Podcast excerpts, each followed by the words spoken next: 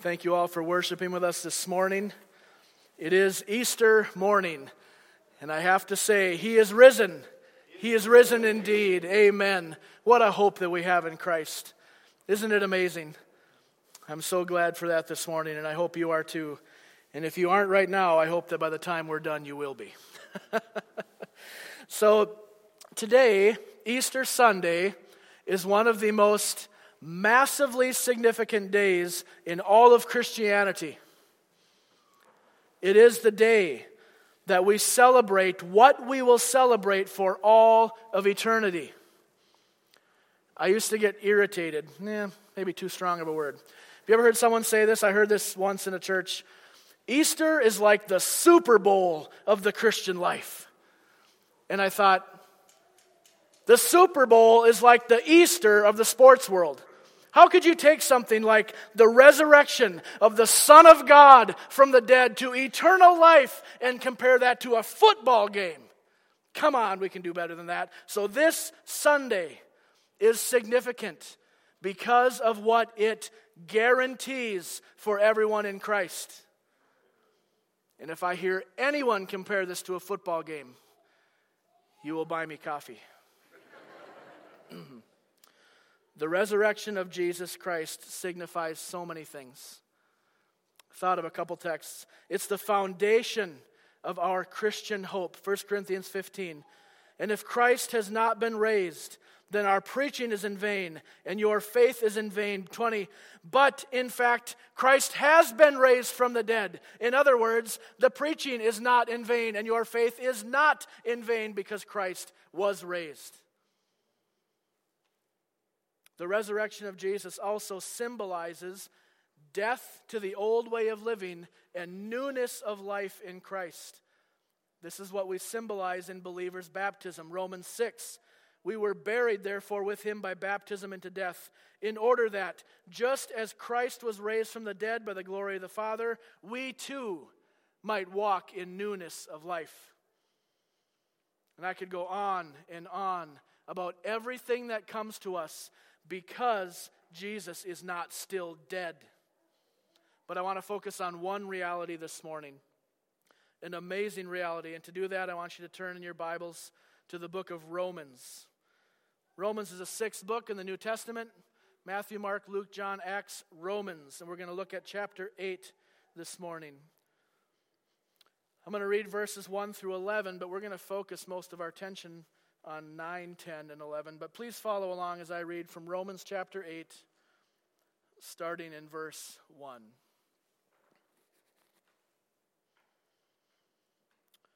There is therefore now no condemnation for those who are in Christ Jesus.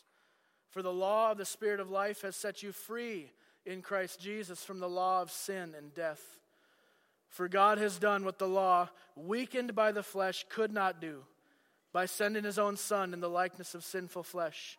And for sin, he condemned sin in the flesh in order that the righteous requirement of the law might be fulfilled in us who walk not according to the flesh, but according to the Spirit. For those who live according to the flesh set their minds on the things of the flesh, but those who live according to the Spirit set their minds on the things of the Spirit. For to set the mind on the flesh is death, but to set the mind on the Spirit is life and peace. For the mind that is set on the flesh is hostile to God, for it does not submit to God's law. Indeed, it cannot. Those who are in the flesh cannot please God. You, however, are not in the flesh, but in the Spirit. If in fact the Spirit of God dwells in you, anyone who does not have the Spirit of Christ does not belong to him. But if Christ is in you, although the body is dead because of sin, the Spirit is life because of righteousness. If the spirit of him who raised Jesus from the dead dwells in you, he who raised Christ Jesus from the dead will also give life to your mortal bodies through his spirit who dwells in you. Let's pray together. Lord, we come this morning very aware of our limitations. We know ourselves, we know our tendencies. And we know there are things that we simply don't understand and cannot accomplish. So when we read here that you have done what any law or human construct could not do by sacrificing your Son on our behalf, Lord, we are speechless. What kind of love is this? Sacrificial, faithful, and everlasting. Father, we come this morning in the tension of knowing our sin and our unworthiness and yet rejoicing at what Jesus has done for us and to satisfy your anger against sin. So, Father, as we look now at this text and we see the work and the ministry of the Holy Spirit and what Jesus' resurrection guarantees for all in Christ, would you come and work in every heart, work in my heart? Lord, impress upon us the importance of being prepared for eternity. You have prepared a future for everyone in Christ. May we all leave here in the confidence that we belong to you. For those who doubt, for those who fear, for those who are anxious, Lord, by your Spirit, come. Calm fear, reassure doubt, and strengthen in ways that only you can. I pray that Jesus Christ be glorified this morning and that we would be built up. It's in the name of Jesus I pray. Amen. Preaching is kind of an interesting thing. It's an interesting thing for a number of reasons. It's very odd when the world looks at the church and sees that a bunch of people get together on a Sunday of all days. You should be sleeping in, right? You come to church and you listen to one person talk. So there's some oddity in that as the world thinks about it. But it's also interesting for another reason, in that when I look at a text, or a preacher, I'll just use myself for example, when I look at a text, I work through it, I pray over it, I have designs in my preaching. There's things that I pray will happen when I preach. But God also has designs for His Word. Right? We read in Isaiah that the Word of God goes out just like the rain falls and will not come back void, but accomplishes all that God purposes. There's a design there. And my job as a preacher is to take my conclusion, my work, my thinking, and make it subservient to God's design. In other words, I can't just make the Bible say whatever I want it to say. I need to subject my thinking, my way of thought, my design, the things that I want, to what the Word of God says. The reason I say this is because sometimes faithfulness to the text means conviction for those who hear. Sometimes faithfulness to the text means encouragement and strengthening for the people that hear, and sometimes it's all of them together at once. And our text today is one of hope and encouragement. And my aim, my design for this this morning is that we would leave here knowing your future.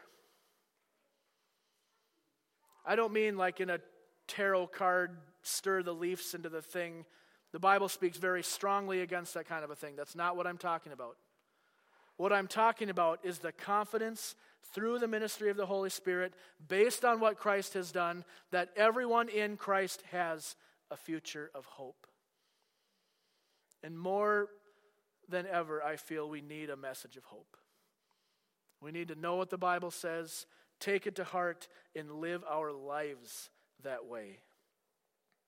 So, I'm just going to give a really brief overview of verses 1 through 8, and then we're going to spend most of our time in 10, 9, 10, and 11. But it's important just to get a little bit of a handle on what's going on. So here goes. Paul is talking about in verses 1 through 8 what God has done through the sacrifice of Jesus. So when we get into the effects or the benefits of this, we have to tie that back and realize that everything Paul is talking about future life, grace, resurrection all of that is because of the sacrifice of Jesus.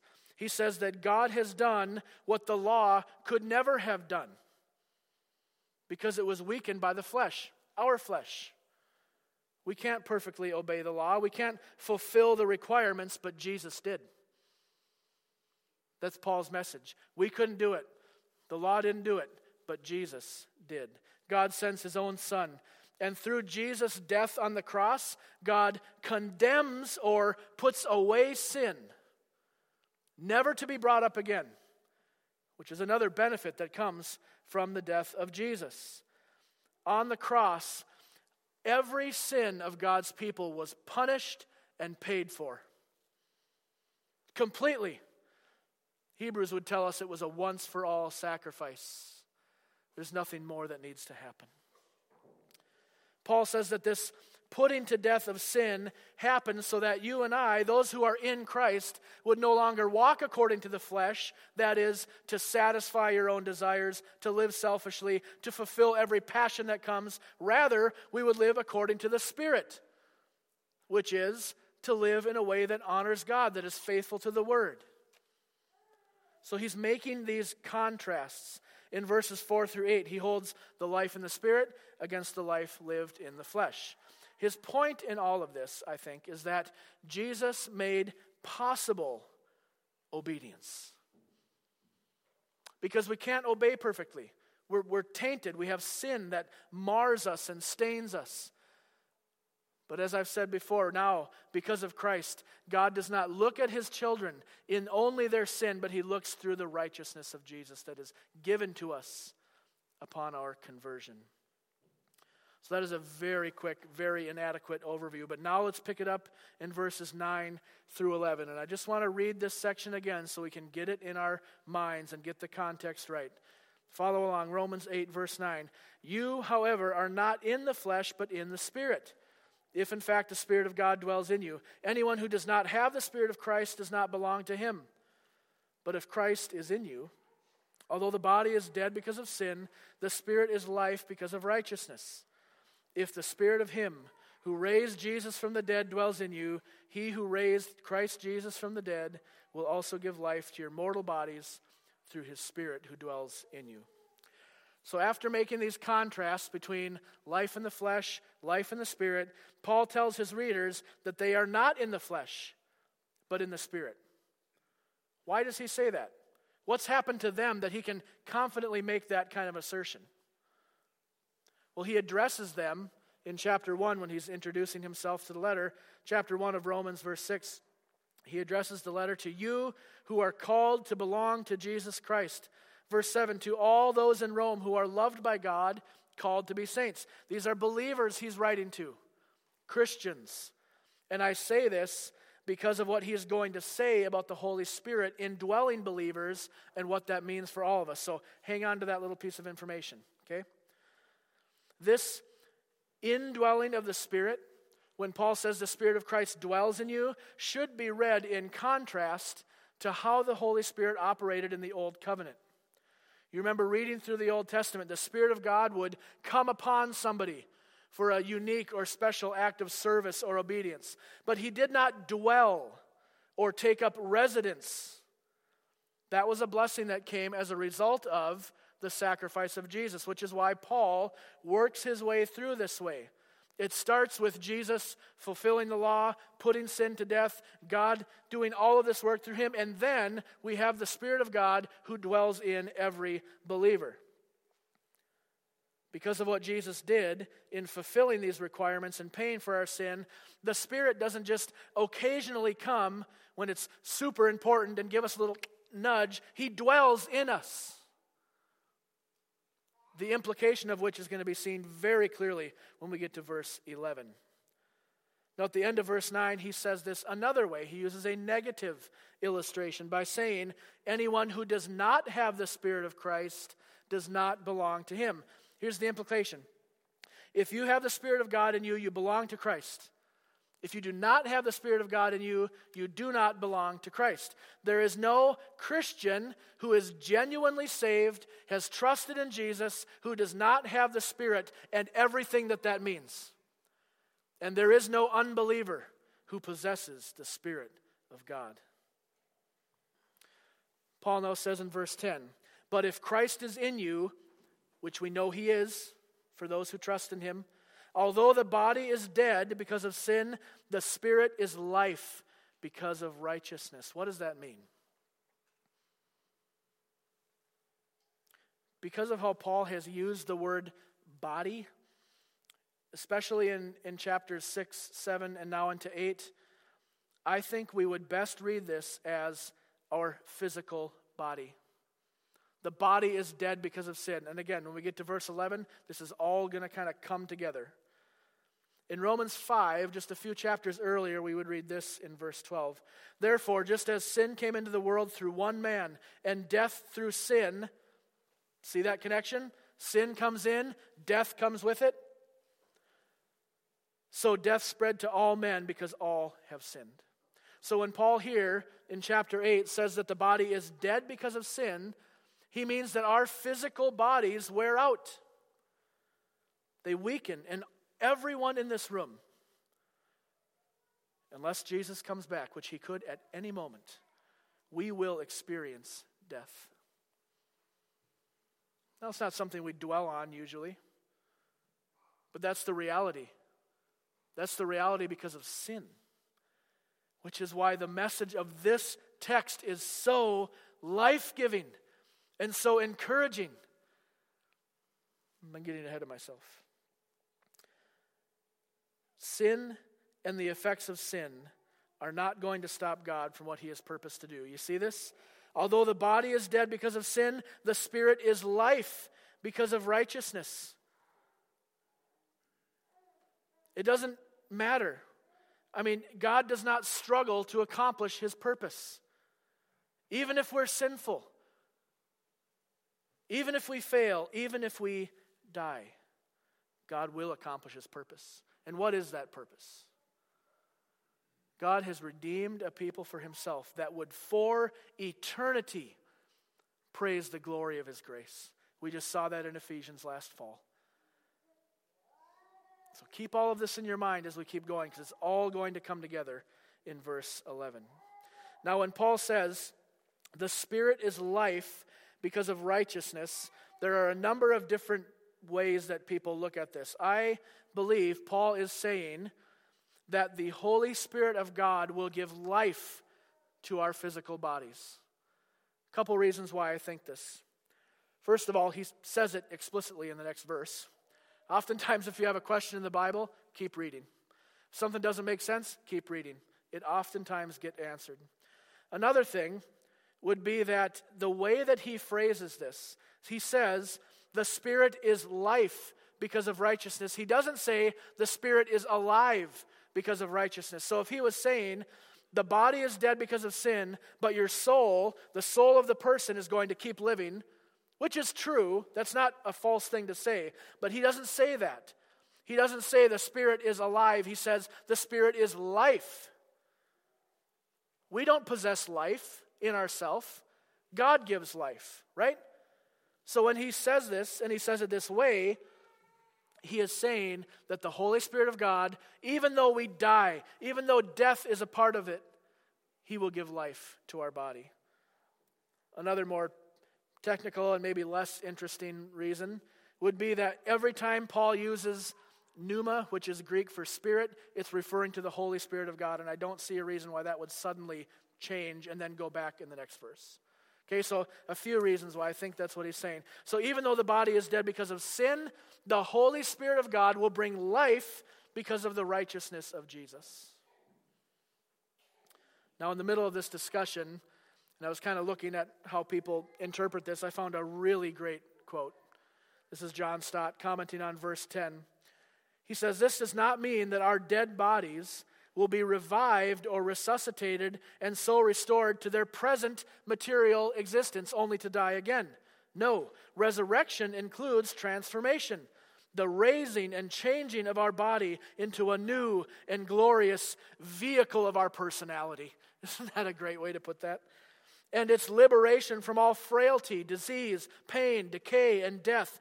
It is not that the spirit is to be freed from the body as a lot of people in the Roman and Greek culture thought, body icky bad, spirit good. Let's separate those two. That isn't the case. Rather, the spirit will give life to the body. That's our hope. I think Paul is talking about the Spirit of God giving life to our physical bodies in the future. Now, Paul is coming to verse 11. And he's been building up to this text by telling us all of these things about the Holy Spirit. The Spirit does not, this sounds super bad, show up in the earlier part of Romans that much. Paul doesn't speak a lot about it until he gets to Romans 8. And then it is Spirit, Spirit, Spirit, Spirit, work, ministry, all of these things. Because look what he's going to tell us. Let's read verse 11. This is why it is so important that we understand this indwelling of the Spirit in each one of us. If the Spirit of Him, this is verse 11 of chapter 8, who raised Jesus from the dead dwells in you, He who raised Christ Jesus from the dead will also give life to your mortal bodies through His Spirit who dwells in you. Now, Paul doesn't put the if at the beginning of this statement to cause us to doubt or think, oh, is that really going to happen? Or is like the possibility that it might not happen? He's using a really common grammatical thing. We do it all the time if then. If this is true, then this is certainly true. Right? If I say, I can jog 15 miles, you would all laugh, for one. And then you, if I said, and I can also jog one mile, right? If I can do that, then I can certainly do that. This is what Paul is saying. If Jesus was raised to the dead by the Spirit, then that same Spirit can certainly raise us from the dead. Remember that at the beginning I said that I want us to know our future as Christians? This is what I'm talking about. We're getting to this. The resurrection of Jesus Christ from the dead guarantees that you and I, if we are in Christ, will experience everything that Jesus experienced. That's what union with Christ means. What happens to Jesus happens to us because of the ministry of the Holy Spirit. But in order to be included in this, in order for this to be true of you this morning, you need to answer yes to two different questions. Do you believe that Jesus Christ rose from the dead? And do you believe that the Holy Spirit indwells in every believer? If you don't believe the Holy Spirit dwells in you, and you don't believe that Jesus rose from the dead, you don't have confidence. Because these are the two grounds, the two conditions of this being true. Now, you might say, how can I possibly know that Jesus rose from the dead? It's 2,000 some years ago. How? And of course, we primarily believe that faith comes by hearing, that we need to trust and believe that the Word of God is true. And even though it takes a work of God to open our understanding, to give us faith to believe, there are a couple things that can be helpful in understanding.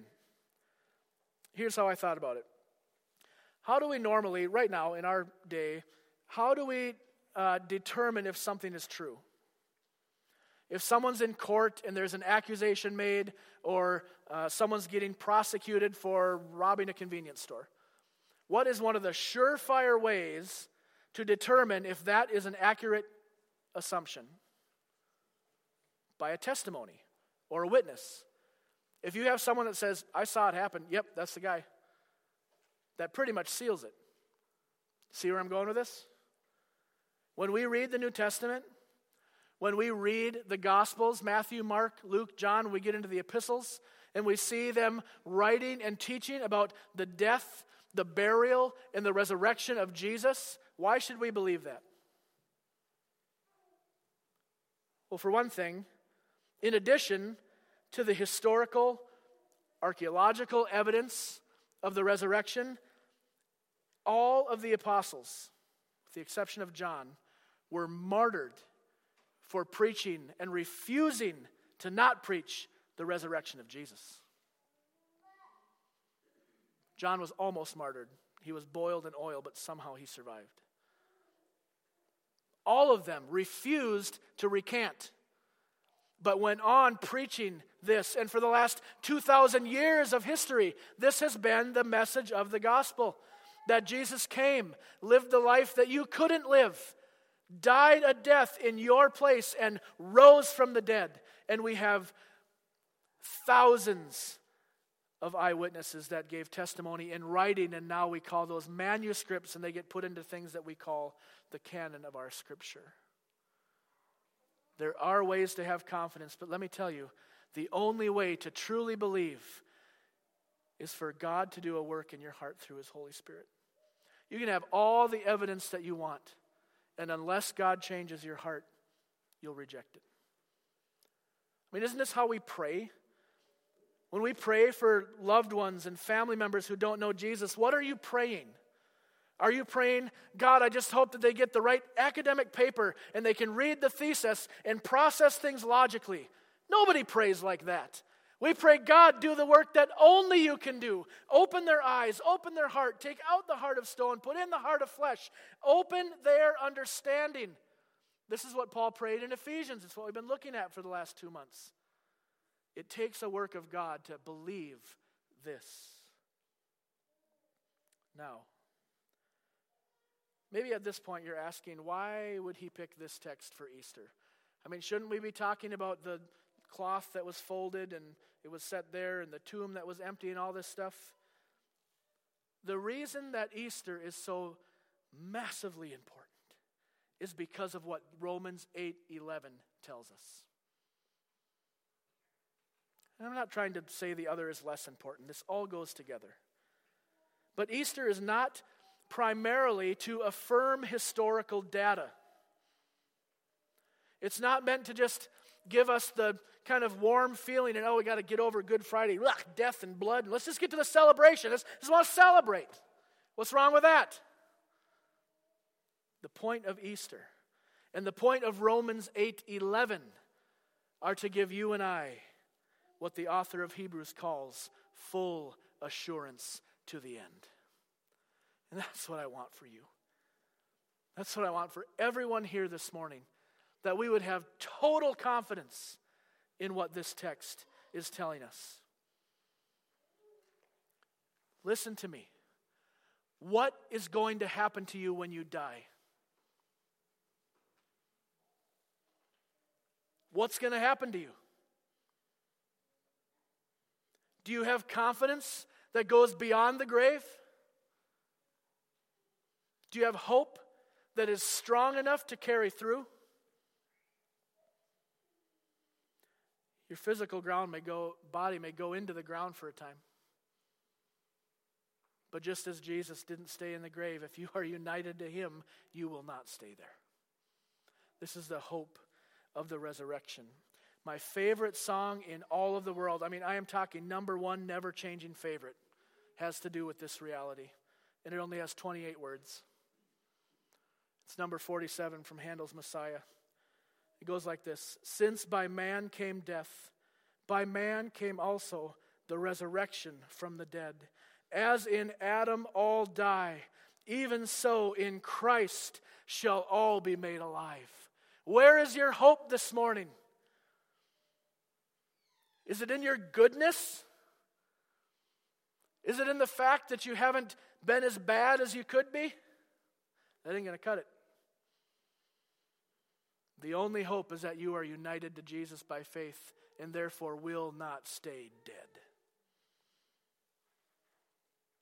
We know the first part of that song, right? It's taken from 1 Corinthians 15. We know that we die.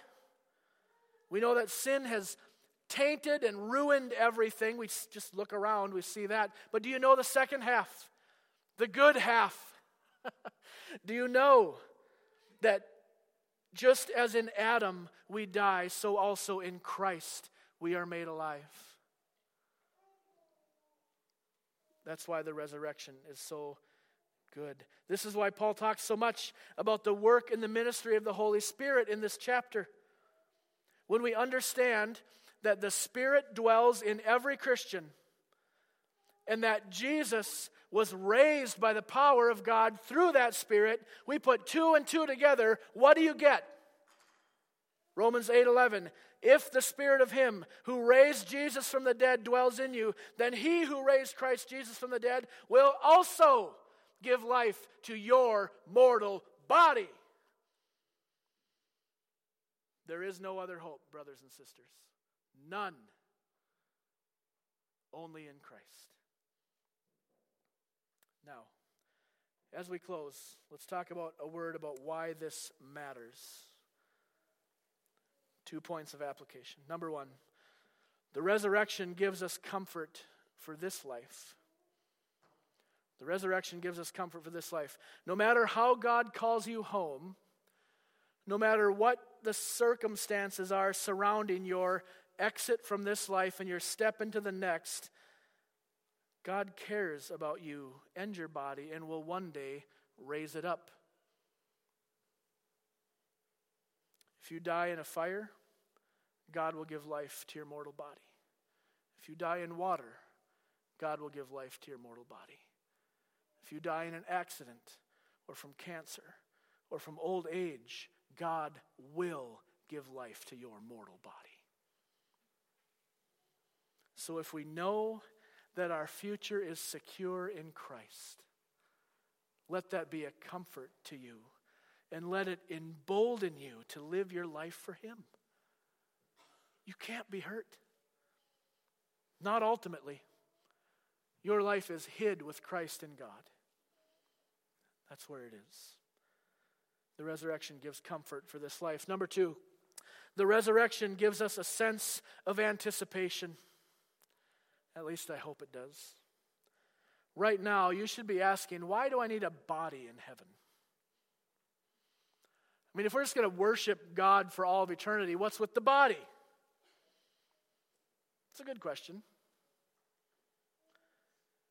God is going to resurrect and glorify your body. This is why the John Stott quote was so helpful. It's not just that your body is going to be raised and it's going to be the same.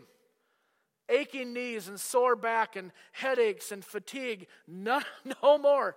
The body will be glorified. Why?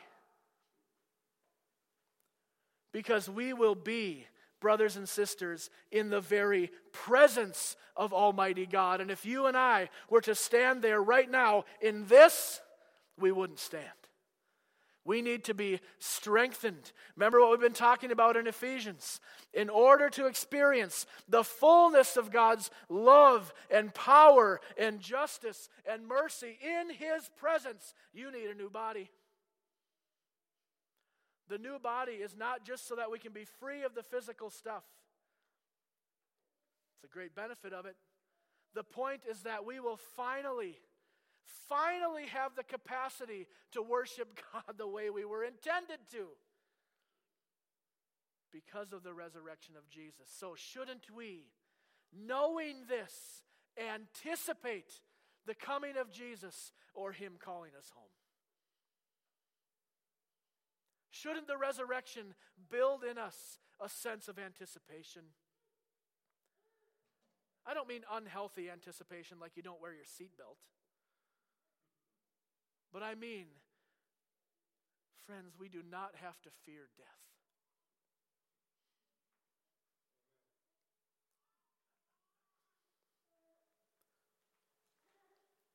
There's so much hope. There's so much hope in the Bible. And I just want you to have that this morning. So, as we close and as we come to the table to celebrate what made this possible, reflect on this. If you don't know yourself in Christ this morning, come to Him. Hear my voice. Hear the gospel being presented. Jesus Christ is the only way to have hope, and you can have it this morning by faith. Confess your sin, turn away from it, and throw yourself on Him. He will like Brad said in the exhortation, never cast out anyone that comes to him. It's for you. It's for you. So let's let the resurrection of Jesus Christ give us a sense of anticipation for that coming day. Let's pray together.